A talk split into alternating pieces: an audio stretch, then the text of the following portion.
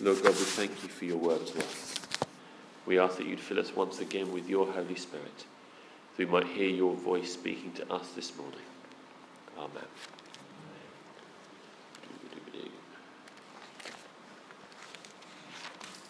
Okay. My apologies for disappearing. It's that point where you realise it's the sermon slot and I've left my illustration at home. So that's why we had the quick diversion out. We've been looking um, through Jeremiah recently. Um, and it's, I was talking to the person doing the sermon at 11 o'clock is Martha Parkhurst. And so she came over this week to talk about what she'd read in the passage and uh, how she was going to prepare and speak at 11. And, and she was saying uh, she struggled with Joel 2 because it's happy. And it's the passage we've got is about God's promises and what God's going to do. But actually, I kind of went back to look at the rest of Joel. The rest of Joel isn't very happy. The rest of Joel is very clearly about the judgment of God. And actually, it fits what we've been looking at in, in Jeremiah this thing of this sense that the people of Israel had gone astray. They'd gone their own way. Actually, they'd done some terrible things. And so God was almost standing, shouting towards them, saying, How do I get your attention? How do I stop you self destructing? And actually, we know that God's solution was to bring his own destruction in a way that saved a remnant and brought them back, and was, Jerusalem was rebuilt. And the line could continue, the people of God carried on. So, Joel, we have all these, um, these prophecies about the locust plague that's coming. Uh, and we know that the, the covenant from God is that if you follow God, then actually there, is, there are good crops, there is a bountiful harvest, everything that you need is provided for. And Joel's going, You're outside of that. Look at what is coming, it's going to be awful. But then we have this promise of restoration today saying, um, Rejoice, people of Jerusalem, rejoice in the Lord your God, for the rain he sends demonstrates his faithfulness. And you have just this, this promise that he's going to restore them, and then it goes further. So they'll go back to what they had, which is God feeding them, and them having the things they need. From verse 28, we have something new. After doing all those things, I will pour out my spirit upon all people. Your sons and daughters will prophesy, your old men will dream dreams, and your young men will see visions. In those days I'll pour out my spirit even on servants, men and women alike. Now, we hear that in the light of Pentecost, where we see that happen, and Peter stands up and says, This is what the prophet Joel spoke about when he said, I will pour out my spirit on all people. But if you look back through the Old Testament, what you have is the Holy Spirit comes on one person he comes on Samson and gives Samson strength. Uh, he comes on Elijah and Elisha and gives them power to perform miracles. Uh, he comes on Saul and Saul begins prophesying. Uh, and then he leaves Saul and moves to David when Saul's disobedient. So you have this thing in the Old Testament that, that one person receives the Spirit, is anointed by God, and is able to do the work of God. Now we have something new the Spirit is going to be poured out on all flesh, on everyone. God's Spirit is going to be on everyone, not just the king, who's meant to be the chosen leader, but on everyone, on servants and slaves, on women, for heaven's sake. For this culture, that God is so indiscriminate that he treats property as people and they are given equal status with those who think they're in high, uh, high position. It's amazing. And so we have this fantastic promise that the people of Israel were holding on to and waiting for. Now, then, in our gospel reading, you have Jesus speaking again to the people of Israel who have been through that judgment, who've come out of it They've rebuilt the temple, rebuilt the sacrifice, rebuilt everything they, would, they used to have. And it says Jesus told the story to some who had great confidence in their own righteousness and scorned everyone else. and tells this story of the tax collector and the Pharisee, where the Pharisee's prayer is a beautiful one, um, where he lays out to God all the reasons why he's great and why God should be happy with him and smiling at him and why everything's good. And just with a quick kind of like, thank you that I'm not like that scumbag over there, a tax collector who works for the opposition, works for the Romans who don't follow you, and just we know they cheat and they lie and they thank you, I'm not like them. And the prayer for the tax collectors is just this awful, this, this, this God be merciful to me, for I am a sinner. This sense, I mean, you say it's humility, it's almost abject. It's kind of like, God, I can't, I can't look at you because I'm not good enough. I am sorry. Would you have mercy on me? And Jesus is really clear. Of the two of them, one of them goes home right with God. And it's not the one who tithes and who fasts and who prays. It's one who comes to God and says, Have mercy on me. And so, trying to look at, and we always look at kind of how the Old Testament reading and the Gospel reading, how they overlap, what they say to each other. And there is this sense for me about God. God's pouring out His Spirit. God is pouring out His blessings. But some people aren't receiving them.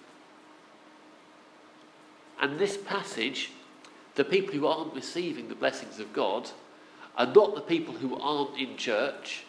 They're not the people who aren't um, knowledgeable about the things of God. But they're the people who think that they don't know God. So this Pharisee comes and talks about everything that he does, everything that makes him a good person, everything that makes him a good Jew. And he goes home not in relationship with God.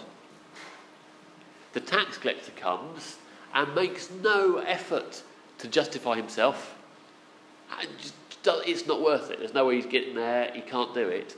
But stands and still comes to God without looking up to heaven and saying, Please have mercy. And Jesus goes, That's all it takes. So the image I was thinking of what, why I went home is it made me think about the rain. Now we're in autumn and rain happens quite a lot. Is that when it does rain, and often it seems to be at about quarter to nine in the morning or about three o'clock in the afternoon, it doesn't seem to rain when I'm working in the office, but when I'm going to pick the kids up, then it's, it's pretty much guaranteed. If, I'm, if I think about it, it's like, great, I can keep this off, I've got this, I can bring stuff for the girls to keep the rain off them, and we're all sorted as a family. Now, God's grace is poured out on all people. But the Pharisee doesn't need it. He's done it all himself. He tithes, he fasts, he prays, he doesn't commit any sins, everything's fine. Thanks God, you're doing good there, I'm doing well here. He's built an umbrella. That means he can't receive the things of God. He's not asking for them. He doesn't need them, he's too good. Whereas the tax collector very clearly knows he has no umbrella. He has nothing. He has, there is nothing in him which is good, nothing in him he wants to tell God about. There's just this sense, Lord, have mercy. And so he receives the blessing he receives the rain that comes from God. God pours out his spirit and it lands on this sinful, cheating, lying, traitorous tax collector. But not on the Pharisee. And so the question is do we have umbrellas? And the problem is that if you are in church, it's quite easy to build up an umbrella like the Pharisees, you can think, I go to church every week. I read my Bible. Uh, I don't commit adultery. Don't murder. Don't steal. Uh, I give. I put money in the plate. I give. Um, I'm, I'm kind to people who don't deserve it. I did that thing for so and so, and you know what they're like. I'm, I'm all right. Things are okay. And actually, Jesus says things like that, they're an umbrella. They stop the blessing of God coming to you. Because the way you receive God's blessing is to go, God, I need you. I, I need what you've got. I need you to help me. I need you to be with me because I can't do this without you. When we think we can cope, and vicars are usually the worst at this in the whole world, we think we can do it because we've got the clothes and we've got a theology qualification. Uh, and we stand at the front, and if you stand at the front, you must be okay. And actually, all of that is an umbrella. And it stops us receiving the blessing that comes from God. So, how do you get rid of your umbrella? I want to talk a bit this morning about repentance. Now, repentance, we do confession every week. Every week there is a prayer of confession where we say, Almighty God, we have sinned against you and against our neighbour in thought and word and deed. And that's healthy and that's right. That's part of recognizing that we come to God needing to say sorry. But actually, repentance, the, the Greek word means turning around. It means going one way and then turning around and going back. Now, I was talking about this with someone last week. My, the thing that I find helpful about that is it feels like it's a one, it's a one-off thing. That you turn around and you start going the other way. So you're not a Christian, and then you are a Christian because you've repented, you've said sorry, and then everything's fine. Actually, for me, it's turning around. It's about bringing things into line. It's about recognizing when things in our own heart, things in our own mind, don't line up with the things of God. And so when we think that how we act influences what God thinks about us, that's actually something that's not biblical. The biblical line is God loves us. Whatever happens, whatever we do, God loves us. He might hate some of the things that we do, and we repent of them, we turn away from those, but actually, He always loves us. And sometimes we fall into the trap of thinking, God loves us when we're good.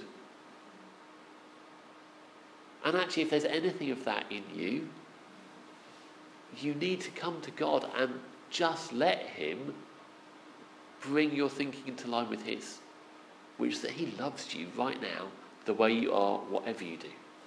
Nothing you could do right now would make Him love you less. You could go out onto the in your car and go and start driving at bunny rabbits God would not love you any less. You could go and rob Barclays, and it would not change how God feels about you. There'd be consequences to your actions, and God would probably try and help you make that right, but He would not love you any less. Now, as followers of Jesus, we're called to be part of His kingdom, we're called to be part of what, what He's doing, and that does mean things like um, being kind, forgiving others tithing, giving to the church. Because all of those is uh, are signs that we're following God, that we're trusting Him, that we can't do this on our own, we're part of something larger. The problem with money is we're brought up in this country and we're told through the media and government, everyone else, we need to have enough. We need to set enough aside. You look after yourself, and actually, other people should be looking after themselves. They should be working hard. They should be doing what they need to do. And actually, the Bible says you're a community. You are a people. You look after one another. Care for the alien within your gates. It also says those who used to steal should work with their hands so they've got something useful to share with someone else. The Bible does not say people get a free ride. The Bible says everyone does what they can. And that's about trusting God that He's the one who looks after whether things are just or not, whether things are fair or not. And again, if we worry that things have to be fair and that things aren't fair, it can become an umbrella. Because actually, rather than receiving from God, we grumble about look at them and look at that and, oh, this is awful. God says to us at St. James, I love you. I love you, I love you, I love you. Everything you need the patience to deal with different situations, uh, creativity to know how to deal with a certain relationship, the energy to get through the day, the endurance to cope with the pain in your body, all of things, these things I want to give you. Come to me. Everyone who's labouring, and I'll give you rest. Our choice is to look at whether or not we have an umbrella up that says we don't need God, we're doing okay. Because if we do, God honours that. The Pharisee doesn't get a voice from heaven going, Come on, sort it out. He's allowed to go home, not right with God. And we have the same freedom. So as we come to communion, just allow God to speak into your mind. Allow God to make you think of things in your life, ways that you think, things that you believe, whether any of those come between you and Him. Because what He wants is to pour out His Spirit on all people young, old, slave, free, male, female, everyone. Whether we receive it or not is down to us. Let's pray. Lord God, thank you so much for your word to us. And we ask that you would pour out your spirit upon us now. Lord, where we have attitudes that come between us and you, that stop us from receiving your blessings, would you point them out to us? Would you help us to see them so that we can repent of those and bring ourselves into line with your way of thinking, your way of being, and we might receive your love.